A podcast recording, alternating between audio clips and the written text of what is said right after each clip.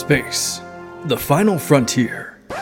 Well, okay, not not really. All right, uh, take two, take two.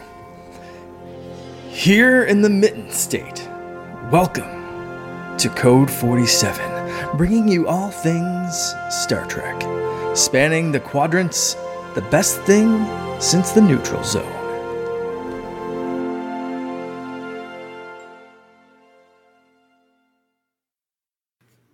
Hey, hey, gang. Welcome back to the Secret Friends Unite podcasting network. This is the Code 47 podcast, uh, episode 94. Uh, as I said, on the SFU podcasting network, which you can find off of our website at of the same name, um, where you can enjoy all of our shows on our network feed. So please pop over.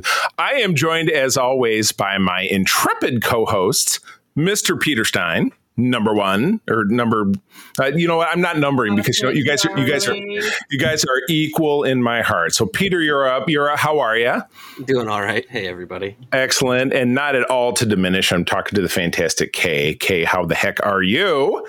Well i don't know now. Oh i'm, I'm scrambling. I'm scrambling technically Peter is in uniform. I am just wearing a corgi riding a dinosaur T-shirt. So Which you know what? Great. So. You know what? I, I, tell you what. When those on the Cerritos, when those Cerritos tees are dirty, uh, I think that they wear that as kind of a second choice. That that's my guess. This is lower decks uniform right here. Yeah, exactly. The lowest of the lower decks, and uh, we are joined by uh, big big friend not only to this show and to our ongoing efforts over uh, on Patreon on the per, on the personnel files where we've had a lot of great interviews entirely due to this individual. We're talking about Missy Merchant in the house. Missy, how you doing today? Uh, I'm doing all right. I don't know if it matters where my rank is, but I'm representing the ship today with the I GP, like so. it. Whoop, whoop, whoop, whoop. Good deal. Yes, exactly. And uh, the three of us do belong to the USS Grand Petoskey, which is one of the biggest chapters of the Starfleet uh, Star Trek International fan club, but we'll talk a little bit more about that later. But uh, Missy is always, it's funny, I'm going to do the Patreon announcements in reverse uh, because Missy is one of our top tier Patreons on our BFF level, along with Sean, Stella, and Henry Nias out there in Minnesota. We're very grateful for you. Uh, the Friends with Benefits levels, we do have Brendan Meyer, and on the Best Buds level is uh, Missy's friend Jamie Prinkley, who joined us recently uh, after you two guys met down in Florida. So thank you, Missy, for helping grow the network, and and now you're on the network, and you're just you're in all places all at once. So wild, wild, wild stuff. Well, cool. All right, well, we're going to jump right in. We've been waiting almost a year for this episode since probably last I'm going to say March or April when the news was dropped that the cast of you know the the entirety of the classic seven of the Star Trek: The Next Generation cast would be coming back to Star Trek Picard for its third and final season. So we've been waiting. We've been getting teases. We've been getting trailers, images, this thing, that thing. It's just uh, phenomenally exciting. And now it's here. Now we've all seen the first episode. So, Missy, as our guest of honor, how would you feel about summarizing what uh, this episode for us before we get the conversation rolling? Uh, that's a lot of pressure I was not prepared for. So uh, that that is how this works. Sometimes you just got to jump, jump with us, my friend. Um, so you know, this season back 25th century, uh, Doctor Crusher and her son Jack are kind of attacked uh, upon the Eleos. So when she becomes injured, she sends a distress message to Jean Luc, who randomly happens to receive it on his very what 20 year old i think you said communicator? that, that, that, totally cracked me up because I, I, saw somebody post on social media like how would you like to be an older like a senior citizen having all these badges around your house? And they just randomly going off and you're looking it's not like you could get like find my phone. You got to go through boxes and oh is it under this thing? I mean it seems like a, a bad setup but anyway, I find my phone didn't work because he was like, "Computer, where's this coming from?" She's like, "I don't know." I love finding it. You did try. it's, it's a noise. Can't you hear it? Yeah. I mean, I guess desperate times call for desperate measures, so you take what you can get. But All right. Well, I'll tell you what. I'll, I'll uh, I will relieve some of the pressure of you, and I will I will continue. We, you know, what we can tag team this deal. I'll read a bit, then I'm gonna kick it over to Kay. Then Peter, you can finish us up. Take advantage of the fact that there's four of us. So All uh, four so you- members of the crew, by the way. You said three. Just saying. Oh my! You know what? Because you get so locked into it just being the three of us. So shame on me. Um, so anyway, uh, Picard uh, does find his old dusty com badge, and uh, later on, with the help of Will Riker, when they're sitting at Guinan's bar uh, in in Los Angeles, which don't get me talking about the fact that there really shouldn't be a Los Angeles in the 25th century because it got washed away in the 21st century. But I digress. The two of them start talking about the message. They decode it. Um, but Beverly had said uh, to Jean Luc, "Don't trust anyone. Don't send Starfleet, but come and rescue me." Um, so they're able to use a, a secret code that Riker has to basically figure out the coordinates of where she's at. Um, but then what they need to do is get a Starfleet ship to get them there. Uh, and what happens from there, Peter? Well, we go and they board the not newly minted, but newly built, I guess, new It- Titan A. It's, it's not really re- clear how old it is. It's really weird to me because they make it sound like a refit, but much like our own USS Grand Petoskey, if you follow the, the lineage from our website, the, the, the Grand Petoskey, which is the ship, which is the namesake, used to be a Galaxy class ship, but it was refitted and then it got a new registry number. So potentially this is kind of the same thing, but it's a totally different style of what the old Titan looked like. So, but whatever. Yeah, that, that's a space frame nitpick, which I'll, Yes. Mention later. But Yeah, they yeah. the Titan on the pretense of a surprise inspection and uh, attempt to get the captain to change course so they can visit where Beverly is. This does not go well. Yeah, he, he ain't having it. Yeah. does not go well at all. The first officer is Seven of Nine, who is now compelled to go by Annika Hansen, uh, and she decides to disobey her captain's orders and take them to where they need to go anyway. And I'm sure she's going to get chomped later. Maybe so. but uh, okay, so yeah, and uh, Kay, talk to me about that awesome dining room scene where they're they're dealing with Captain Shaw, or as I have dubbed him, Captain Dick Butt. Don't care for him. um, yeah, definitely setting him up to be the character you love to hate. Uh, he's very by the book, very this is my ship, my rules. Uh, starts eating dinner with before they even get in the room, saying that their reputation has preceded them So rude. So far ahead of them that he decided to start early. Um, so he is a very by the books guy. He is very uh, passive aggressive in his critiques of Riker and Picard and their past exploits.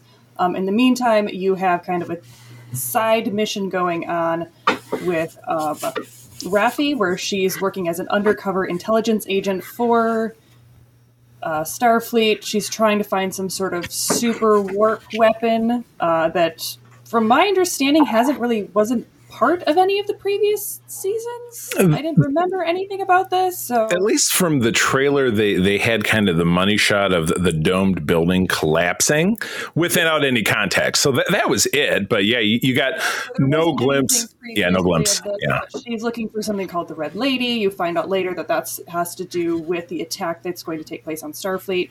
And so, in the meantime, we have two very opposite stories that are going on, which obviously will, you know, converge at some point. Right. Oh, and it ends with us finding out that surprise, Beverly has another kid, and gosh, she's almost twenty, and for some reason, British accents are genetic in this world. It's so funny because April and I were rewatching it this morning, and I said, uh, "Well, if that's Picard's son, because I mean, let's face it, we're all really leaning into the fact that we feel like it's Picard's kid."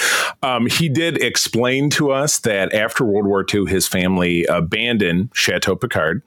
They relocated to England, where they lived for several generations, which means the family's French accent post 1940s France became a British accent by the time. Yeah. And that makes sense for him. However, if this kid has been being raised for 20 years with Beverly, why the does he have a British accent? you know, hypothetically speaking, he had a stepdad or another male influence or somebody else around him who had a British accent. However, that seems a little bit of a stretch. So yeah, um, we don't know how she talked to him off camera either. So maybe she tried to keep up that lineage. oh, you're right. You're absolutely right because there. It's funny because we we see. Uh, I don't think he actually gets named on screen though. They do drop the name Jack here does he say his name? Because she doesn't say his name. Because Beverly, who is wounded in this, you know, in the opening salvo, because his name. We do not actually see him until he um, is in the last scene, like scene, quote unquote, with um, Picard and and where he's holding Riker at gunpoint. Yeah, he doesn't come out saying, "And my name is Jack," but because yeah, the the uh, the um, and I love that opening montage that opens with the episode. Uh, you're seeing this long, slow camera grab across all these mementos that are Beverly. She actually has in a glass case a, a footlocker that has Jack Crusher, her first husband's or her her deceased husband because you don't know she and Picard were never married. You don't know that, but again, you don't know that she didn't remarry. She could have been, but then again, she also could have been some kind of like Linda Hamilton esque Sarah Connor, you know, run and gun person for the last twenty years. You know, raising the the John Connor of the the Star Trek universe. Who knows? We've seen one episode, but you, you see all this stuff but then she she lives on this crappy looking ship that has to like it, it, it's it's like somebody driving a 72 pinto. Got to really crank it to get the warp engine working and and meanwhile she gets boarded by these weird aliens uh, in creepy masks and it's just what a wild setup to getting this whole thing rolling you know what i'm saying? It's just more questions than there ever could be answers. Kind of get the ball rolling with this so um Okay, so that's that's the first episode in. Um, any any further thoughts before we kind of jump into doing you know look a look forward? Like what what's everybody's two cents? Uh, let's start we'll start with we'll start with missy since you started reading first. So overall vibe of the episode how you feeling I'm feeling more hopeful than pretty much any episode in season two so far. So I feel like they they actually this feels a lot more. I don't want to say like Star Trek esque, but it feels a lot more true to what the actual storyline would have been from Next Gen. So I'm hopeful for that. Right, for sure. Uh, Peter. Um, I am. I know that last time I said I was, you know, not super excited. I am now cautiously optimistic. Wow, it's a I, step. It's a step in a direction. I know the the main thing is like I liked episode one of season two, and then it, right. I I kind of feel the same way. So I'm sitting here going like, you did really well on this one. I have some questions about Beverly. Like, there's some things I didn't like about that, but right. Please right. don't screw it up. I mean, I would go so far to say that with both of the previous seasons, we had a nice, strong, rolling setup where you're like, all right, we got a lot of promise. We're going to do a lot of stuff. Uh, season one on the balance delivered more so because you had the story of of Dal uh, and now I'm forgetting the the, the Android twins. Yeah, yeah, Dollar Dash. What was her name? Was it Dollar Dash? I can't remember. Dahj. Dal is from Prodigy. Oh my bad. Thank you, thank you. You see all the D A D like D D A T A like data, which is funny. That's kind of how that rolled out. That was there was a lot of promise in that, um, and I feel like while season one could have been better, I feel like they they kind of delivered on that. But with season two, where you had this great big like, oh my god, it's going to be so great, and then just just right off a cliff, you know, for ten episodes. But anyway, we've talked about that kind of ad nauseum. So, uh, Kay, what do you got? Um, yeah, I'm. I'm I I'm a little bit more critical than I was coming into it because the storyline with Raffi seems very, very messy. Like incorporating her the way that they are. I mm-hmm. wish that it would have been something where just on the news, like it just popped up that they saw this happen versus right. it being this weird like underground type of thing and you know they're having her you know back again dealing with substance abuse and being in an underground area and i don't know if it's just the direction that they're having her do like the direction that they're giving her but i just never really feel there's just something about Raffi where I'm just like, I just can't like connect with her as a character. I'm not sure if it's the acting. I'm not sure if it's the right direction they're giving, but everything always feels a little forced. Mm-hmm. Um, so, yeah, I just I'm a little I'm a little hesitant because it seems very sloppy with how they're putting these stories together, even though it seems interesting. So, gotcha. Okay. Also, this again, this feels completely isolated from the previous two seasons. It does. So I'm like, where are you trying to bring this in? Is this going to be something that comes together? I mean, they didn't connect season two to season one at all. So Mhm. like, maybe this is just a whole new story, and the ideas that we were having, and you know, the theory crafting of, oh, you know, they're partnering with the Borg, so when the Sentinel, you know, when the Sentinels come back, right, that'll you know be able to band together and show that organics and you know AI can work together. So, you know, maybe there's a whole new thing, but I really wish that they didn't try to build this weird. It feels very much like season two, where they just had a bunch of threads unraveling all the time, and they had no idea how to put them together. Yeah, well, there's that aspect of it. My initial thought, and Peter, you and I talked about this earlier in the week, is that for the TNG fan who's like, oh my god, I grew up wa-" like all of us. I grew up watching TNG, and I absolutely love it. But you know, I saw that last movie, like we talked about Nemesis here on this program a few months ago, and it was just we hated it. And after that, you were just like, you know what, I'm giving up on Star Trek. I'm done. And let's say they just they walked away from Star Trek for 20 years. This show came back on. They were like, well, you know, should I go back? I don't really, I don't know if I need another streamer in my life. But then this hypothetical individual hears a year ago, wow, they're bringing back all the TNG cast. Maybe they're going to get it right again. So they tuned in, but then they said, oh man, should I watch previous seasons? I don't have time, blah, blah, blah. And they tune into this episode. In a lot of ways, the you know the, the the somewhat tentative ties reaching backwards Kate to your point to the previous seasons in some ways are not a hindrance. Like okay here's Picard he's an admiral. They don't really make mention of the fact that he's a golem he's an android. It's not important to the story at this point anyway um, he's you know he's having a romance he's living at home uh, here's Riker he mentions you know that Troi and he has a child and they're back at home and uh, detecting a little marital discord there he said well I'm sure that Deanna and, and Kestra would be just fine with the time away from me. I was kind of like, what? They seemed really solid when we saw them before. So what's what's the scoop? Again, don't know. was just season two conflict for conflict's sake. Yeah, yeah, exactly. So or yeah, a, that would, or it's a misdirect. Could be. They, I mean, he there's- was playing the trombone too loud, and it was like, okay, just take a break. If Yeah. you watch the little teaser at the end of like this is what's happening in season like the rest of the season, there's a part where she's like yelling at him and she's like, "You dropped me and everything just when Picard came, you know, calling for you." Oh. It like I didn't notice. much- I didn't see that part. Okay. I didn't see that part either. Where where where was I'll, I'll go back and watch. Where was that? That was at the end of the um like after the credits. Really?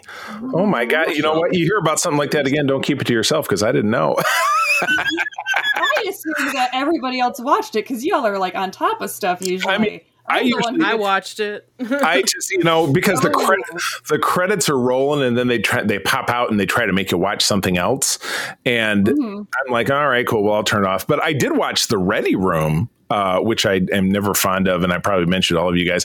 I met Wil Wheaton in Chicago at Mission Chicago thought he was a super great guy. His persona when he does that show drives me up the wall. Sorry Will. I'm sure you'll never hear this show but it just kind of but anyway it, I watched that because he had he had an interview with uh, with Gates and with Sir Patrick and then he had Terry Matalas on afterwards and Terry Matalas is the dude. I'm I'm super enthused by that guy. Uh, and turns out he started his career as a PA on Voyager like 25 years ago. He started as a lowly go get me coffee kind of guy and now he's running Star Trek or he's a showrunner for for this program so I'm really really enthused about that so okay um let's wrap this up with a, a, a series of four questions. Everybody gets one answer.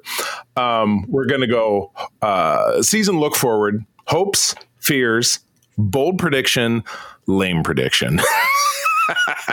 we'll start again uh, in the fashion that we have. Missy, I'm going to toss you a first. We'll go round robin. So give me a hope for season three of Picard, the finale, the final season. Uh, I hope that it doesn't turn into like following in with the first three seasons. I hope it doesn't wrap up a tragic trilogy. the trilogy of tragedy. That sounds like a what is that? Panic at the Disco? Wasn't that one of their albums? I don't know. I have no, I have no clue. Peter. Um, I'm going to go full idealism on this one, and I'm going to hope that they do a good story with the crew, give them a good send off, like Undiscovered Country for TOS, and maybe set up the next generation of A new program. Yeah, that's that's my vibe as well. Kay. Um, I hope that I get um, Worf for more than one episode Yes, please. because he he's my favorite. I Um, understand. and that they don't uh, drop the threads like they did in the previous seasons, and Right. are able to keep it coherent. Too many threads on the floor. All right. Um, I feel like the fear. Oh, and mine will be. Um, yeah, I want. I want a satisfactory conclusion that leads us to something greater that happens in this time frame, um, and that keeps our, our next generation rolling. Because we've got that great spread of you know we're we, we're prequel ish, we're in between Quill ish with TOS and and and the Strange New Worlds era. Uh, we've got things going on just post TNG with Lower Decks and with Prodigy, and then we've got the 32nd Century with Discovery, which I assume is going to potentially be the next thing we get back. So I would like to see something that happens in this super early 25th century time period that that keeps some of this moment. You know, if we get great momentum, that it, that it keeps going, that doesn't go off a cliff. So um, fears again, I feel like we're going to kind of have all the same fear, but Missy. I mean, go with the obvious if you have to. It's fine by me. Now, Actually, my fear for this is that they're going to have some form of major core character death, but not so much that they'll have it, but if they have it and they have it so unnecessarily where it didn't have to happen or it was no point in the plot. like Kirk's death in Generations. I fell off a bridge, or excuse me, I rode a bridge. Whee! Bridge on the captain, yeah. bridge on the captain, bridge. oh, ouch. Okay, Peter, what you got? Uh, can I boil it down to one? That, yes, close your eyes. Use the force. Oh, sorry, wrong franchise. So, my fear is that it's going to go kind of the same route as the rest of the seasons, where it has like some interesting ideas and then all of a sudden just drops them and forgets the characters and just kind of does its own thing. Um, yeah, that that's kind of my fear is that we'll get kind of same old, same old of, hey, here's a good idea, and uh, And soup sandwich. Okay. Um, yeah, definitely along the same lines of I am very worried that they will do like they did in season two, especially, which is betray the characters for the sake of moving the plot forward, where you end up with conflict and discord where there shouldn't be because it isn't in the way that the characters would normally behave. Um, especially because you have very established characters at this point. Like, yes, it's been 20 years. The most established characters, really. Yeah. There's really like the way that they're setting up with um, Troi and Riker. I'm already like, mm, that Mm. doesn't seem very much them. Like, especially when we saw, you know, Deanna in season one, where she was like, "Why wouldn't you help him? Of course you would help him. It's Picard." Right, exactly. So now she's pissed about it. Doesn't make any sense. So Right. I'm, I'm me really worried like, about it's just that. like mm, Yeah. And the whole, yeah, the whole Beverly, like, and I, she, we, nobody's ever heard from her in 20 years. That also really doesn't seem like her. Yeah, also that is my big fear is that, um, That. I was really excited to have her back because I was like, cool, we're finally going to be able to see Beverly when she's not defined by her motherhood, and then the first thing they do is introduce a son that we didn't know about. Yeah, not so much. Okay. Um, predictions. I, you know what? We'll boil this down for the sake of time. One, uh, you can either have a bold prediction or a lame prediction. So we'll go with Missy first. Uh, I don't know if you want to qualify it as bold or lame, but I predict that somehow there's going to have the family dynamic between, like, this estrangement between parent and other children, between Picard and Raffi. And I don't know if it'll be, like, good that they're going to have this together, or if it's going to be, like, a way to drive a wedge between them more. That's my prediction. Is that going to be a key point? Gotcha. Closer together or further apart? Peter. Um, I am going to lamely predict that we're going to have that we're going to get a tie-in from season one that they've been talking about with the murder bots from outside the galaxy, and that Lore and Moriarty are going to be involved to do some sort of dumbassery. Right. God. I used to, yeah, because this episode didn't didn't really even give you a tenuous uh, description. So okay. Okay. Well, you you were winding up. I could see you were like, Peter kind of stole my thunder because they Sorry. in that teaser they confirmed the lore. yeah. Um, yeah. So I'm I'm thinking that it's going to be a bold prediction, hopeful prediction is that they are actually going to be able to still tie in these previous two seasons because there have been references to the Borg. Mm-hmm. Um, like they had that captain's log message From about the Borg. Right, right. Okay, yeah, a little tease. I didn't really think That's about that much. Hopeful. That's my hopeful. Right, and it was it was interesting. You're right, and that really ties back to it's like why is she listening to his you know log from you know 35 years ago, and probably because she's thinking about the Borg and thinking about tech because she's on the run, and why is she on the run? So yeah, you're right. I you know I kind of roll everything you guys say in together saying you know yes I, I, fear that there could be something off character for the most established characters and really all people who have had more screen time than than the tos characters which were the most established and the, the most probably people outside of the franchise really think of kirk spock and mccoy but those of our of our you know kind of muddled generation because i'm the oldest and you guys are all in your 30s um, that you know TNG is is really the bedrock of how a lot of us became big Star Trek fans. So yeah, I I am fearful uh, that that that could be messed up as well. But you know, like as I said, I, I have journalist friends. Uh, I my journalist friend Kurt. Krug, who's a member of the chapter, has got, got, that media screener, watched it, and said it's great. It's you know, you know, there are some things like Peter had mentioned that I wasn't crazy about choices they made, but on the balance, it's great.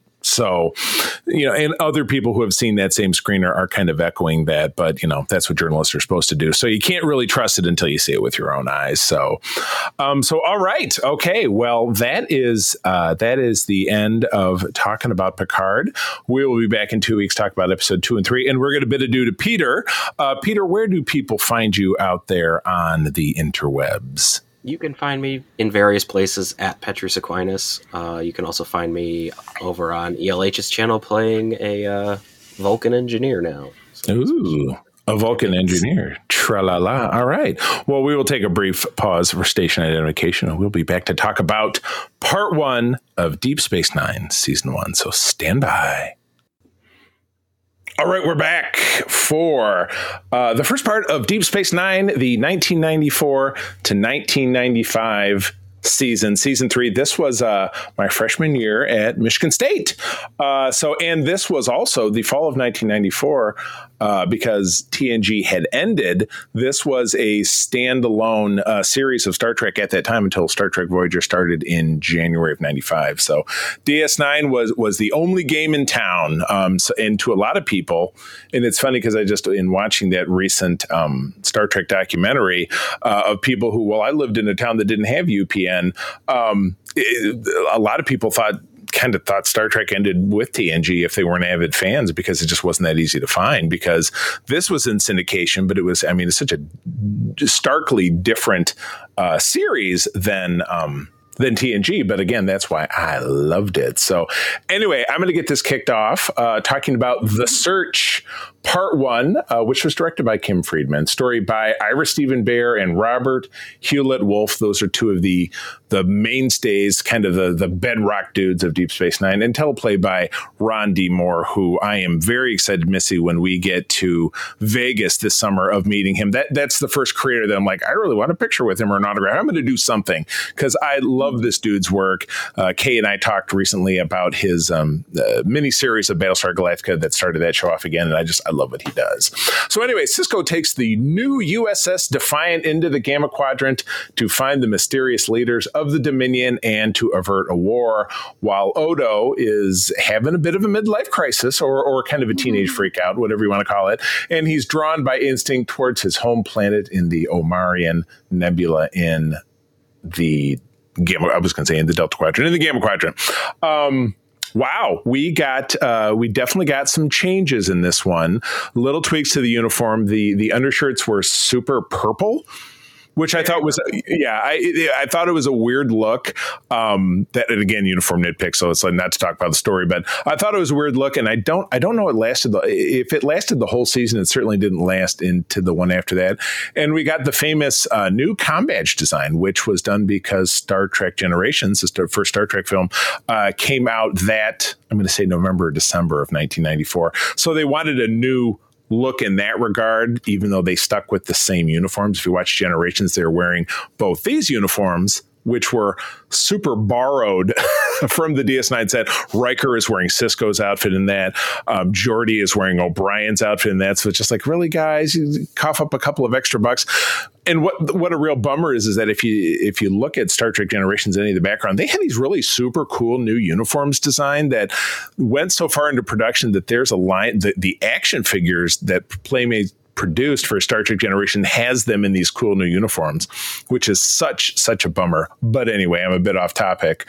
Um, this was a cool two parter, without a doubt. I thought this was a great way to start it. Season two ended with the introduction of the Jem'Hadar and the the Vorta, who are we find out through into sorry jumping ahead into the second part of this uh, are the you know weird little critters that uh, kind of purport themselves as being the heads of the Dominion, but they are not uh, because that's what gets revealed in this episode. So um, yeah, guys, what did you think, Missy? Jump um, in, please. Uh, I thought it was a decent start to the season. I liked how they kind of brought some of the changes about. Uh, as far as the first part of it, I'm not gonna lie. One of my favorites is they when they have the initial debriefing uh, with Kira about trying to figure out if the Dominion attacks. What you know, what is the likelihood? How is DS9 going to handle? And basically, the end result is we're screwed. so, we're we're effed. Yeah. Great, great meeting, guys. Thanks. We could have done this in an email. Another meeting that could have been an email. Um, but no, and then of course Sisko gets to come in. I don't want to say necessarily to the rescue, but be like, "But look at the new toy we have to play with. Let's talk about this and what this can ha- can happen with this." Right, brought in kind of pointedly because a lot of people were like, "What's the station that should?" They have the little runabouts, but it's like being excited about owning a Volkswagen Passat. You know what I mean? Oh, it's not the same as the Enterprise, so they got to get you know basically the Cadillac or you know the Suburban, if you will, like the big beefy like ship with you know pew pew explosion torpedoes and stuff. And yeah, I mean it just kind of really to spice things up. So, and off they go, and we get our first um, real taste of Romulans in the series with this with Martha Hackett, who's the same actor who plays Seska in the first few seasons of Voyager, if you hadn't picked that out. So I, I think Martha Hackett's pretty cool. And but this was her first introduction to Star Trek. And I think she made a great Romulan because again, she's great at playing, you know, kind of obnoxious villainous characters. So it was a good fit. So Kay. Yeah, um, this one was really fun. Um, and I kind of I watched them back to back, so my notes are kind of you know fuzzied together. Um, but I remember I was initially watching this, and my first notes were, "Why in the hell is this so choppy? What is going on?" Because like you have just random like, okay, and Sisko's back, no explanation. Okay, got the ship. Okay, we've got like then they're in the room and they're doing this stuff, and it was very weird because I'm like this feels like almost like a dream sequence or like it's not real. Like something is crazy weird, and I'm like this is really bad for kicking out the third season. And so I would say it's kind of gutsy for them to roll with this as their first episode because right. you find out later that you're basically seeing all this stuff from the perspective of them as they're in like the dream tank in the in the second part. Yeah. Yeah. yeah. Um, and so then all of that makes sense. Is you're like, oh, okay, that wasn't just really bad directing there was a reason for it. right. And I'll tell you what, just to simplify things, I mean, part two, which is a direct continuation, because at the end of part one, uh, we end up with uh, Sisko, or excuse me, Odo and Kira have escaped in a shuttlecraft uh, after the Defiant was found and attacked by the Jem'Hadar. Uh, and I'll just go ahead and read this. Part two is directed by Jonathan Frakes. Yay. Um, I think his first DS9 uh, assignment, because it was this was, again, just post. Um, post the end of TNG. Uh, same writers. Uh, the teleplay in this case was done by Ira Steven Behr, and obviously uh, aired the following week. And it takes place the you know the the real time sequence of it is just Odo and Kira on the Changeling planet, but the inside of it is like you said, uh, it's what we ultimately find out is a fantasy where um, you start with a shuttle with Sisko and Bashir have been limping through space, uh, and they get rescued by Dax and O'Brien, who in the first part that you know they went to a Dominion com relay and got captured and really everybody got captured and they ended up in these brain think tank things which is that's a sci-fi trope that's been not only in every star trek but really in feels like you know every doctor who or you know red dwarf or you know babylon 5 or whatever. I don't know. And, and any mm-hmm. sci-fi show you can think of they always have the the dream like unibrain like and at the end it's a bobby in the shower scene which is a Dallas reference if you don't get it I liked that show, but it was it was seriously eighties um, kind of deal. But yeah, you get you know that if the Dominion tried kind of this sly takeover, you get back you know one of the admirals from TNG, which is Admiral Nechayev, who I met that actress at an early con I went to, and she was she was a hoot. I really enjoyed talking to her. Um, but that that essentially, you know, this sly takeover of the Dominion uh, resulted in uh, alienating the uh, the Romulans, which is a bad idea, and then essentially the Federation giving up the wormhole in Deep Space Nine and their efforts to bring Bajor into the Federation, which is Sisko's entire you know purpose in his career is to is to, to be there for Bajor because he really loves Bajor and obviously wants them um, to be part of everything. So, um, yeah, I I think it's a pretty satisfactory two part. And at the end of it, it's obviously revealed that the changelings, of which Odo is a part of, but not really aware of, are the heads of the Dominion. And this is all their big master plan. And so a little bit of an identity crisis for Odo. And at the end of it, obviously they, you know, the Defiance in orbit and they go home and blah, blah, blah, and, and life goes on. So um yeah, I, to me, it's a to me it's it's a classic, but obviously, you know, yes, it functions better as a, a single parter, as every really every really every cliffhanger does. So, um, mm-hmm. other thoughts, guys?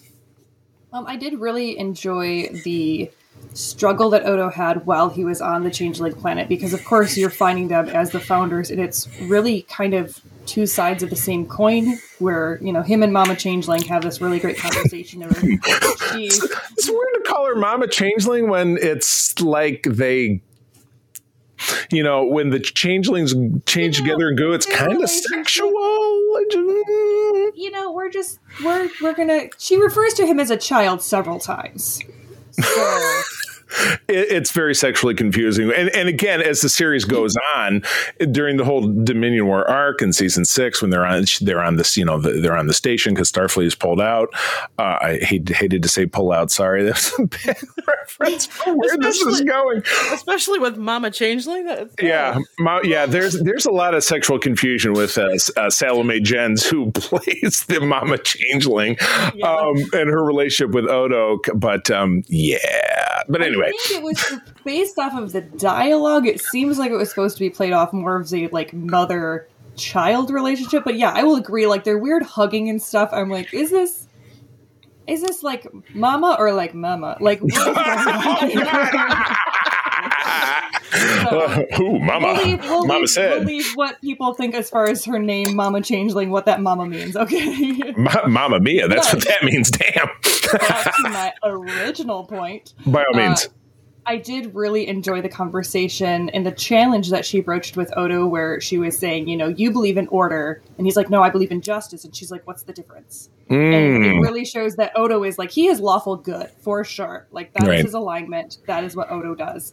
And the founders are fascists. Like, their order is they're in charge. It right. doesn't matter what happens in the meantime, as long as they're the ones who are making the decision, that's what they determine order is. Where Odo is very much like, you know, he's fascist light. you can change his mind. Like Bud know. Light? Yeah, okay. yeah, exactly. Odo Light. Um, and he definitely is a stickler for the rules. Like he sometimes, you know, is a little bit too harsh with the way that he wants to penalize people, very cop friendly, but also knows where to draw the line and can and will listen if someone is like, "Hey, Odo, like we need to consider this." And it's never something where he's even when the Cardassians were in charge, he never saw the Bajorans as any less, and he thought that they should be treated equally to the Cardassians. Right. Right, right, right. Well, Missy, your thoughts? Well, just just roll it all in th- to the two parter. What do you think? Good, good, uh, good way to get things rolling as the being you know DS9 being kind of the only game in town for the you know three month period until Voyager came out. Uh, by the time of the end of the two parter, I feel like it was a, a good start. Um, kind of like with Kay, though, I really did feel for Odo as far as, you know, the complete dichotomy of feeling like the outsider, then, oh crap, these are my people, that's so cool crap, they're actually not that great. So maybe I don't need this toxic family. So I'm just going to step back where I was anyway. So right. There was a lot of boundaries. in that. yeah. Yeah. In, in, essence, he learned a lot, but he learned that, you know, what I got going on is pretty okay. And let's just, you know, yeah.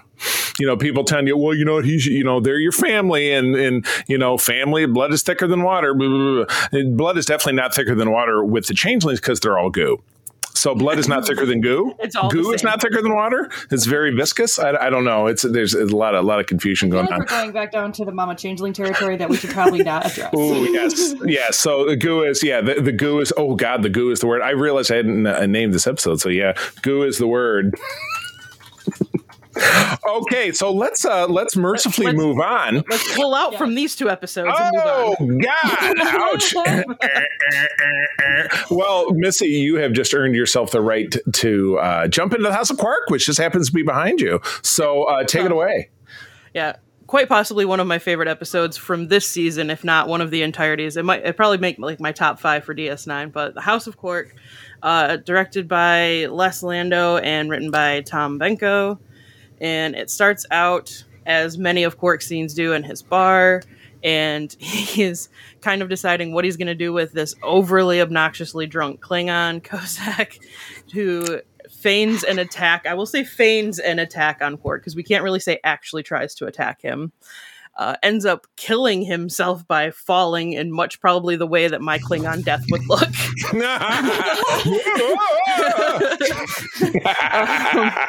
which um you know of course Quark takes advantage of as the Klingon slayer essentially of DS9 only to have Kozak's widow come back and claim him as you are now part of our nation and you will now be the head of my household. Claim did she did she did she lick him and like like the pillow and that was a famous story of my son, A- A- my stepson April's son when he Where was a kid. going? Uh, hold on. they were in a department store. He's like, I want this new pillow. April said, No, you don't get this new pillow. And then he licked it. Well, it's mine now, was the logic of a 10 year old. So there you go. Okay. I mean for for Klingon, I say essentially yes, she claimed him. So as much as a Klingon warrior princess ever will. Warrior Princess. Oh, nice. Oh, my goodness. And this episode also gave us the first uh, DS9 appearance of Gowron, uh, who I'll get to meet. If he's not on the cruise, because April and I are kicking off to the cruise in just a few days, but I know he's going to be in, in Grand Rapids Comic Con either in the spring or the fall show. That's something that, so we'll, we'll all potentially get a chance to meet him, potentially. Um, but yeah, this was the beginning of his run on DS9, where he played a much more important part than he did in, in TNG, including up to and including his death. Spoiler alert. Sorry, that does happen at the end of the series. Womp womp. I know. Ouch. Damn it, Charlie. I know. Sorry, I've just gone and spoiled something from 20 years ago. My bad. Womp womp. 25 years ago. Um, so yeah, this this was fun. This was your typical kind of kind of quirky send up of of him doing quirky stuff. Um, the elder, the elder in the house was he was an actor from that guested from the original series. He was in that great, if you remember the uh, it was the Gamesters of Triskelion. It was like I bet 20, 20 Quatloos on the newcomer. Okay, you'll have no idea what we're talking about. Never mind. Not, no. Don't, don't worry about it. But yeah, he was he was one of several, and then we also I get him back. and I'm like, okay. Yeah, dude, dude, dude. We also get him back in Voyager playing a Vulcan elder who advised Tuvok when Tuvok was a was a teenager. So, um, yeah, I, I love seeing those weird like guest stars getting sucked back in uh, to these like kind of like uh, Diana Muldaur, who's Dr. Pulaski. It was a, a couple of different characters in TOS. So anyway, any any other thoughts about this before we move on? Yeah, um, I gotta say, I'm obsessed with Grilka, and we needed an entire spin off series with her. 100%. I She's pretty awesome. The House of Grilka, just that. Um, and I think that as much as fabulously awesome, because Missy hit the nail on the head as far as like, this is peak DS9, definitely top episodes for me. The Again, they do the nice thing that uh, is really great with DS9, where there's two kind of parallel storylines where you have, you know, Quark finding himself in this you know, definitely not working out relationship. you know, definitely opposites attract. Not really great. But then at the same time, you have Chief O'Brien and his wife, and as he's like, you know, school closes down, she's dealing with depression and feeling, you know, very, very useless, and he is desperately trying to figure out like what he can do to help her out with that. So um, you just you come in and I, I think it's just a really great way, and I think that he comes in for you know best husband award, and I think Rom comes in for best little brother award.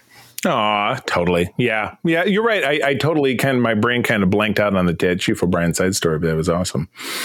Good stuff. All right. Well, uh, uh, okay, it's your turn. Um, episode four is yours. Yeah, so we have Equilibrium, which was directed by Cliff Bole. You have a story by Christopher Teague. that's right, Teague. Yeah, I believe so. By um, Renee uh, Echevarria, uh, and it aired October seventeenth of ninety four. And this is a secret from Dax's past could mean the end of the current host's life. So, um, this again, I love uh, Dax and everything about them and her race, and so it was really great to see, um, kind of like the the, the dirty underbelly Mm, yes. everything that was going on. Yeah, you're right because it's very skeevy. Yeah, Dax, Dax gets these memories that she can't explain, uh, and you know this leads him back to the Trill home world so she can go to the big doctor, and then yeah, immediately there's, there's a conspiracy that ends in uh, finding out that uh, the Dax symbiote had been host to uh, basically an unworthy. Uh, uh, I don't want to use the word donor, uh, uh, an unworthy pairing. Yeah, host in, in the distant past, who the guy turned out to be a murderer. Uh, and they were like, yeah, we're going to erase those memories because if people knew that our, you know, screening process wasn't as good as we thought it was, we're, we're screwed. Um, because yeah, then, then symbiotes will basically, they'll, they'll be on eBay. People will just be buying and selling them. It'll be a mess. Trill eBay. Ooh, that could be another name for this episode. I like it. um, fun fact before we get kind of Missy's thoughts is that this is the episode um, canonically stardate wise that it coincides closest with the beginning of Star Trek Voyager. So at some point during this episode is when Voyager kind of passed through and then went on to end up in the Delta Quadrant. If you look at the star dates, if you're a nerd like that, which I happen to be. Um, so yeah, that was um, yeah, that was that was my fun fact. Missy, your thoughts? Uh, I liked this episode in far as far as with you know the counselor, the psychology brain, working between you know Sisko trying to figure out whatever he can do to save you know to save the old man and to save his new crew member, but at the same time you have the doctors being like, "We screwed up so bad, we have to just get rid of this." Yeah, right. So- Give me my shovel. Mm, right. Mm. right. We we tried to kill this the nice way. Now we're gonna have to do it the not nice way. yeah, exactly. but but I mean, if you look at it at baseline, it's an ethical dilemma for both sides. So how you know how otherwise do you come to this conclusion other than ultimately, obviously, they save it so everybody can win. But right. I like that. I like the di- the the mental dichotomy of this is an ethical issue not only for one side but for both parties, and they're both doing what they think and what they feel is best, even if it's not on both sides. So I like Right. very Star Trek where it's like no one's really like wrong per se, but we're rooting for one side because we're familiar with their story more so than the other. Correct. But you Very can also take a step back and be like, but I also kind of get where they're coming from. Yeah, exactly. exactly. Like Which is the beauty. Yeah, the absolute beauty of Star Trek and kind of how they do what they do. So, no, I totally agree. So, uh, cool, Missy. If you feel like uh, no, no, you're now it's my turn. Now it's my turn. Damn it! Uh, episode five is Second Skin, uh, directed by Les Landau. Robert Hewitt Wolfe did the writing from October of 1994. Kira kidnapped by Cardassians. So that really rolls off the tongue. I like that. Surgically altered to look Cardassian, told that she is actually an undercover Cardassian agent. So great uh, episode that actually does end up getting a sequel uh, in season five. Uh, but yeah, she is uh, rumored to be this. Um, oh my god, and I'm going to draw on a blank. What's the name of the character? What's the name of the um, character they're telling her that she is? Um. Oh. Um. Make me click on the link. Oh, good, I did link these. I'm so I'm so smart. I say I know that. Ge- Iliana is it Iliana Ghemor? Yeah, yeah, because it's Legate Ghemor, who's a big is her is, is the, the character's father. He's a Cardassian political bigwig, um, and yeah, so he gets nabbed. She gets nabbed, and what we find is surgically redressed, even though they're telling her, "Well, we just restored the way you're supposed to look." And obviously, with Cardassians in general, the whole thing is a flim flam, and it's it's it's basically it's a big political exercise because it's one dude trying to take down this Legate Ghemor because he is actually a political dissident, kind of under the radar, and the you know the Central Command wants to expose him, and and so they use this uh, thought of his lost a daughter to, to try to do that. Uh, and in the end of it, Kira figures it out and figures out that the whole thing is BS just in time for our heroes to show up and rescue him. So we get a lot of nice Garak uh, kind of. This is Garak's first trip back to Cardassia during the series. And, uh, you know, in the end of it, uh, you know, Garak gets to shoot the bad guy, which is awesome because, you know, it's always good to see Garak, Garak being Garak. Um, but this is cool. I love the Cardassian episodes because they're so layered in the way that they're, you know, it's the snake eating the tail. They're always trying to find ways to screw each other over. Uh, even when you find a Cardassian who's essentially a good guy, the way that this Legate Ghemor is. So, yeah, I love I loved this episode. I thought it was great, and again, it got. Um, a sequel in season five, but you never really found out what happened to Iliana. I'm sure she died or and they never necessarily resurfaced because even in that season five episode, so two two years, you know, chronologically after this, she has still not been found. So I don't know. What did you guys think, Missy? Um, I found this one pretty interesting. Uh, again, from the psychological standpoint, you know, smacks of Stockholm syndrome. You know, they have Kira. They've you know restored her to her former Cardassian self, so they say. Mm-hmm. And you know, we don't know exact time frame. She's down there more than you know forty three minutes, obviously.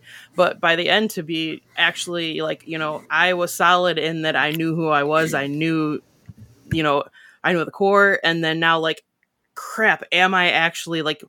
Where is this part of me that I can't unlock? Why can't I get back to these core memories that I have if I really am this Cardassian that I'm supposed to be? Right. You know. So I, I like that. I like the mental play. The mental play of Star Trek is always fascinating. right. But, and nobody does it better than the Cardassians, particularly by, you know, back in TNG mm-hmm. uh, with Picard and the, there are four lights, you know, in the chain of command. So yeah, mm-hmm. most deaf. K?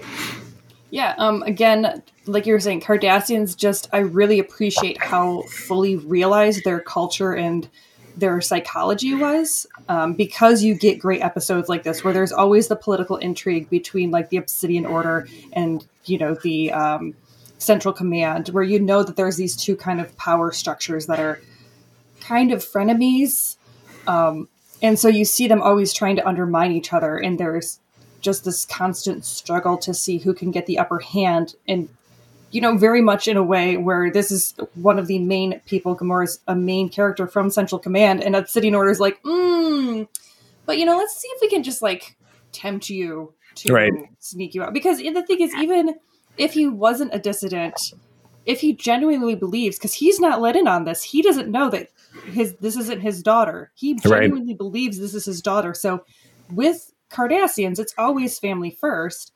So I could see it where I'm like, he probably would help her escape if he knew she was going to be tortured because he thinks it's her his daughter. Yeah, kind of, sort of.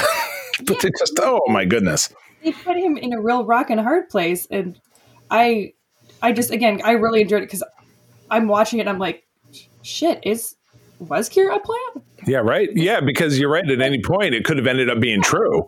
Because they did such a great job building a case and right. making it seem like this was true. And so you get to go through with Kira and with her self doubt and with her losing that kind of sense of strong self that you she's really kind of renowned for. I mean, if there's one thing Kira knows, it's who she is and what she stands for. And watching right. that fall apart really was shaking, you know, or was disorienting as an audience. Right, right. Especially when they rolled out the, you know, the mannequin that looked exactly yeah. like, yeah, it's like, oh shit, you know, this could really be the deal. So, oh man, nuts. Well, and, and, to, and to bounce off that, like, you know, SK pointed out, there's nothing higher in Cardassians than what family means. So to end mm-hmm. the episode with Kira being like, here's your family heirloom that should go to your daughter, and to him to give it back and be like, you're the closest I've had to a daughter, I was like, oh my oh, God, my heart. Right. Okay. Yeah, exactly. Right? I'm I'm I'm okay. I'm not crying. Oh my You're god! And I'm not crying. Oh I'm boy! Crying. It's just raining on my face. Exactly correct. All right, moving along. Uh, next one's UK. All right, so um, we have uh, The Abandoned by yes. and directed by D. Thomas, or written by D. Thomas Maio and Steve Warnek, and it aired October 31st of 1994. Happy Halloween. Quark purchases a salvage ship from the Gamma Quadrant and discovers an infant on board. Sisko invites Marta, the dabo woman. Oh yeah, Marta. we have mm. lots to say about her. We have lots to say about Marta. Oh my dabo goodness. Woman Jake is interested in to dinner. Odo officially gets quarters aboard DS9. Marta what is a predator. Marta is a predator. Yeah, right. Marta Jake, is a predator. yeah, Jake is 16 and she's like 22, and yeah, I'm. I mean, yeah, she no, yeah. she's 20 is what they say.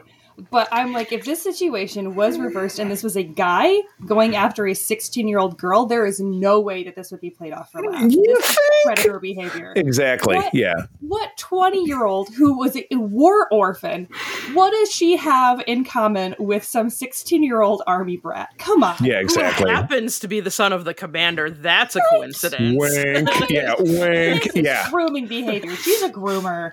Oh my gosh! Yes, you- you're right, and and obviously that that being the B story uh, of this episode because the A story is the and again I Yeah, think that this the B story. yeah, I think the synopsis the synopsis of this episode kind of sucks. A, this was directed by Avery Brooks, who is Sisko, um, who is obviously the Star Trek actor we never hear from anymore because he may have gone nuts. We're not sure, um, but he, he's really off the radar. But yeah, the the infant that that is discovered uh, aboard this junk that Quark purchases from the it's the uh, the Boslic freighter captain who we see a couple of times is very sexualized in her purple outfit with her purple hair and oh my goodness, uh, it turns out to be a Jem'Hadar. And so actually this episode teaches us a lot about the Jem'Hadar and their physiology, how they uh, they're a genetic construct. They they were invented by the the founders slash the um, the uh, the Vorta, who are the the middlemen. You know, we haven't even met Jeffrey Combs' Weyoun by this point. We don't get him till next season. Um, but we learned that the the Jem'Hadar are genetically addicted to the substance, Ketracel White. That if they don't get it after a certain period of time, they will go nuts, uh, and then they will die. Uh, so they're they're essentially drug addicted soldiers, which you know you know that that's not so great. So yeah, you're right. Right back to the fascism of the the dominion and of the founders because you know hey you know it's the ends justify the means. We need you know deeply loyal killer soldiers. So let's invent them and then we'll invent this chemical uh, that causes them to be completely obedient to us or they're gonna they're gonna die. So um, yeah we learned about this. The young Jem'Hadar is played by actor Bumper Robinson who was in a lot of different stuff uh, in the 90s he played one of the Jackson kids in the movie about the Jackson 5 which was a favorite of mine. It was a TV movie on ABC but you've seen him in a ton of stuff. He was in one of those really bad 90s Fox productions, the X Men. I think it was Generation X. If you've ever caught that, probably I don't know if that's on your guys' radar, but when Oxford and I were at MSU, that aired, and yeah, he was one. Of, he was one of the I don't know all the little. If Todd was on, he could tell us, but that's what I remember him from, and he was in some other sitcoms and stuff. So just a very recognizable dude. Um, but this was a great character study, I think. You know, learning more about the Jem'Hadar, but certainly about Odo and him uh, trying to right the wrongs of his own upbringing. Because again, he was raised in a lab and he was treated like a lab specimen, and it took some time for him to make amends uh, and, and, kind of organize his feelings about Dr. Mora, uh, who was the scientist who studied him when he was growing up. So he was like, I can do it better. You know, I can be a better dad to this Jem'Hadar kid. And ultimately, he can't because it's just it, it just doesn't exist. The Jem'Hadars, the Jem'Hadar are genetically designed killers, and and it, it, there's no nature versus nurture. It's all nature with them, is what, what we find out, which is kind of a bummer. So psychologically, Missy, uh, speaking psychologically, Missy, blah, blah, blah, I can I can do words. Um, what's your what's your take on kind of what I what I was blabbering about from a, from a psychologist standpoint? Uh, two parts to this episode from a psychological standpoint. The first, as far as like with the Jem'Hadar being these neuro compound dependent warriors, uh, I mean, it's kind of you know, there's the ethical battle that Odo had with Dr. Bashir of like, well, why do I want to give him this chemical? Well, because if you can't see, he's dying, he's in agony. Like, as a doctor, how can you not give him something to help him exist and help him exist pleasantly? You know, that's kind of the moral battle that people have these days and i'm going to go to- total psychology with like methadone and opiate programs in that mm-hmm. yes it's something that is it technically still a substance but is it better than nothing else and will it actually help them? Sure it will. So there's a big moral ethical dilemma with that. I like how star trek tries stuff into real life but the odo you know the odo plot line for this trying to help you know like i can help condition this jem'hadar decondition this jem'hadar from being his warrior self I really feel for Odo again because it seems like every episode Odo gets like this little carrot of like, look, you can do something really good with who you are, but mm. just kidding, you really can't, and you still have no idea what you're really going to do. gotcha. exactly. Oh, you almost had it. Oh, oh, it's like was that one of those old State Farm commercials? That I had exactly. dollar on the end of yeah. Oh, oh, you almost got it. Oh, exactly. That's what I thought of. It's like oh, poor, every episode I feel like I'm oh poor Odo. Oh, one step forward, three steps back. his the um, effort that he put in was kind of downplayed because you get the end season or the end season, the end scene with him and Kira, and he just tells her I was wrong in reference to him being able to help this child Right. kind of overcome you know the genetic modifications and grooming that they've done for him you know and it's again two sides of grooming. I'm gonna throw that back in there. But you i think in a lot of ways he did help him because he taught him the individuality and the fact that he has a choice to do what he wants to do. And in the end he chose to go back to the jem'hadar and to go back to the gamma quadrant to fulfill what he thinks he was supposed to do so Right. I think that for him to just Odo to just be like, no, I failed. I you know I didn't succeed. It's like no, you still taught him individuality, and he still was able to make that choice, not because he felt he had to, but because he wanted to. All right. Well, and also with that, one of the things that I thought when he had when Odo said that to Kira is, did that also kind of hark back to his own self of I made the wrong choice. Like, did I make the wrong choice not staying with my people? And did I Mhm. did I make a mistake coming back here because I haven't been able to actually be of benefit at this point in his mind? So that was my thought. Yeah. Right. For That's sure. a really good, a really good way to look at it too. I love it. Well, cool. All right. Um, let's wrap this up. I'll take this one on. Uh, episode seven of the season is Civil Defense. Uh, def- defense? Blah, blah, blah. Civil Defense, better than Civil Offense. Uh, directed by Reza uh, Badiyi, who's a name I'm not familiar with. Uh, written by Mike Krohn. So you got two two people who are not endemic to the series, which sometimes can give you a great script, sometimes can give you a bad script. Uh, this is from November of '94. Uh, the station is locked down after Jake O'Brien and Sisko accidentally activate an automated Cardassian security program. And uh, like I said, this is a, a great episode that had, has spawned a wealth of memes out there on the internet with the the Kira holding the phaser and uh, uh, with this the screen of Gul Dukat saying "Attention, uh, Kenshin Bajoran workers," and then put something else underneath. The program's counterinsurgency measures keep escalating until it initiates an auto destruct. Gul Dukat beams on board, but is unable to stop the self destruct sequence. Dun dun dun. So like I said, great episode uh, for all the memes it produced. But at the time, it was um, I don't know, it was, it was it was kind of a weird one. You know, yeah. Um, but you get a little bit more Garak interplay. You get, I think, the second, t- the only the second time you end up seeing Dukat uh, and Garak in an episode together, and you get a little bit more flavor of how interconnected and terrible their history is. Because Garak, of course, was an agent of the Obsidian Order, which is the you know the Gestapo of the Cardassian intelligence agency, and at some point, uh, Garak was responsible for um, imprisoning.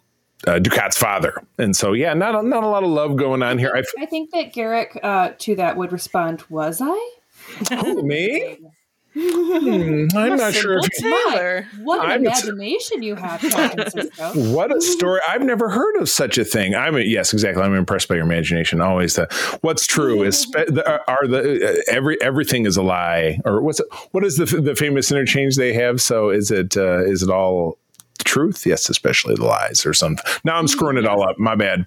Um, but yeah, kind of cool. I think that was the most valuable part of the episode. But yeah, this was your classic, like, you know, oh God, the computer's going to kill us kind of situation. I loved how Dukat beamed on board and then he tried to uh, strong arm Kira, said, you know, I'm happy to rescue you, but I really think it's time to have maybe a Cardassian garrison back on the station. And so I'm going to let you think about my terms, but I'm going to peace out. And he goes to peace out. And then the, another Cardassian uh, automated comes on the screen and says, Dukat, you tried to abandon your post. I always knew you were a dickhead, so you can stay there and die. Meow, Always meow. down with his ship. Yeah, exactly. Boom. Deuce bitches. Yeah, exactly. So, you know, in the end, obviously, you get the, you know, O'Brien and Sisko at the last minute figure out how to move all the little thingies around so that the, the destructo beams fire off into space, and you know how it goes. But uh, yeah, I don't know. Uh, we're- I'm doing all the babbling here. Missy, what do you think about this one? Uh, my notes for this one is I titled, I retitled it "Every Toddler Ever." Uh, even, even That is the name of the episode. How did you know that that's what I was typing?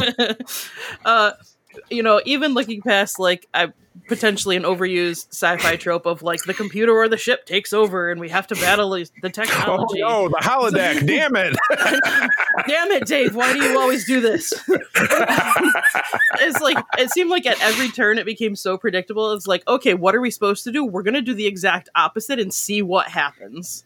It doesn't matter if it's Sisko's I don't orders, know. if it's Might what work out. computers. Yeah, it's like you're gonna stay here. I'm gonna immediately follow you on your coattails, or you need to enter this code. Well, I'm gonna try and hack it so I don't have to do that instead of just entering the code that I need. Let's just see what happens. what do you have to do? Don't shoot at that. I'm gonna shoot at it for five times and see what. It's every toddler ever. I'm gonna do Every exactly toddler what ever. No, I shouldn't do. Oh, and yeah, I love it. ever. I love it when we have a guest on and they so aptly name the episode. Nailed it. Oh, good stuff. Uh, Kay, Kay, did, do we get your input on this one? Um, yeah, I just thought. I mean, it, this is kind of redundant because technically every Star Trek episode is a ship in the bottle episode. But this really Right. felt like a great ship in the bottle episode because you're just everything is so contained, and you've got these little kind of parallel stories going on where they're all being impacted by the same thing, but they're all trying to figure it out in different ways, and they can't communicate with each other. And so it was just, it was just a lot of weirdly, it was weirdly fun despite the really like quote unquote high stakes to it. Um, Right. again, I loved the fact that Gul Dukat just totally got his ass like schooled. It was Yeah, dude so comes on. Dukat, you suck. And you can die Right? now. It's just one of those again, and Dukat is just such a great villain to hate. Like you just love to hate him, and the actor does such a great job of you know really playing into that because like he's just a skis ball, and you know it. And Right. that actor's fully aware of the fact that he's playing a skis ball, and he leans into it. And so it's just again, and I'm always for more Garak, always, always, Yeah. always. So I I fully enjoyed this episode. I think honestly, the entire like seven episodes were very very strong. It was a really Yeah. great start to season three. Yeah, this was this was a great block, and as we always do uh, with the block of episodes, uh, let's have a favorite and a least favorite. And, and Missy, I, I know you're not prepared, but I know you can think on your feet, so go for it. I mean, gee, if I have to say, I'm gonna probably have to go with the House of Quark. Just You think? really? Are you sure? You I, can am gonna, I'm gonna go with my gut on this one. Okay, I like it. Gotcha. And what about a duffer? Mm, probably Equilibrium. Yeah, I hear you. I know. I totally understand. Kay? Um, I'm gonna totally copy Missy and say that the House of Quark uh, is my favorite, and then I think the Abandon was probably my weakest. Yeah, I hear you. Uh, I love the the epicness of the search parts one and two, which I really consider a single episode, just because it set everything in motion that really uh, capitalized on the rest of the series. And yeah, I I agree that Equilibrium was kind of meh. You know, yeah, it was it was okay, but also it was just. I don't know, but again, such a strong crop of episodes that it's uh, it's it's tough to really even say that one of them was bad because they were so darn good. It was a great start. So, well, cool. Well, gang, that is all the time we have. Um, Missy, thank you so much. This was awesome. This is the the first of many uh, appearances um, that, that I predict for you on our regular programs. Uh, you've been all over the personnel files on Patreon, getting us those awesome interviews, uh, and then you and I are going to be doing uh, an upcoming string of episodes over on the Facts of Geek Life, talking about Quantum Leap, and then probably some other shows from there. So, but in the meantime, where do people find you out there on the socials? Uh, you can find me on most socials, especially I'm most active on Instagram at at Mama Merch 33. Nice, good deal. Okay, what about you? Um, you can find me on Twitter at Q uh, QT Geek. That is Q underscore T Geek, and you can find me on Counter Social at K Quinn, and that's K A E Quinn. Awesome. I forgot to read the outro, but we'll do that in a minute. But you can find me uh, over on Twitter at the C3. Uh, my lovely wife April and I do run the USS Grand Petoskey, which is it's funny when I always say that I always look at the picture in the corner that I have of our senior staff, and I don't have that anymore because I'm in my new studio. So I'm going to have to find a new focal point. You know, my new focal point is the wonderful print that Missy had made of April and myself with my late son Parker. So there you go, Missy. My new focal point is because of you. But anyway, the USS Grand Petoskey can be found at a website of that name, one of the largest chapters of the International Star Trek Fan Club in the world, based right here in West Michigan. Uh, I also run Region 13, which is Michigan and Eastern Canada. So if you're a Trekker listening to my voice, in that area, drop me a line. We would love to help you find a chapter. Um, and then finally, so we'll we'll we'll circle this back. Kate, you always do. Katie, you always do such a great job of our outro. So go for it. All right, well, you can find us online at secretfriendsunite.com for all of our episodes, additional content, and bios, and our Secret Friends Unite network stars. Dun dun dun. Friends, thank you for joining us. I'm going to say, as always, that sharing is caring and keep on trekking. And wherever you go, go boldly. And may you always find hope in the stars. This podcast is part of the Secret Friends Unite podcasting network. Visit secretfriendsunite.com for more great shows, articles, news, reviews, and more.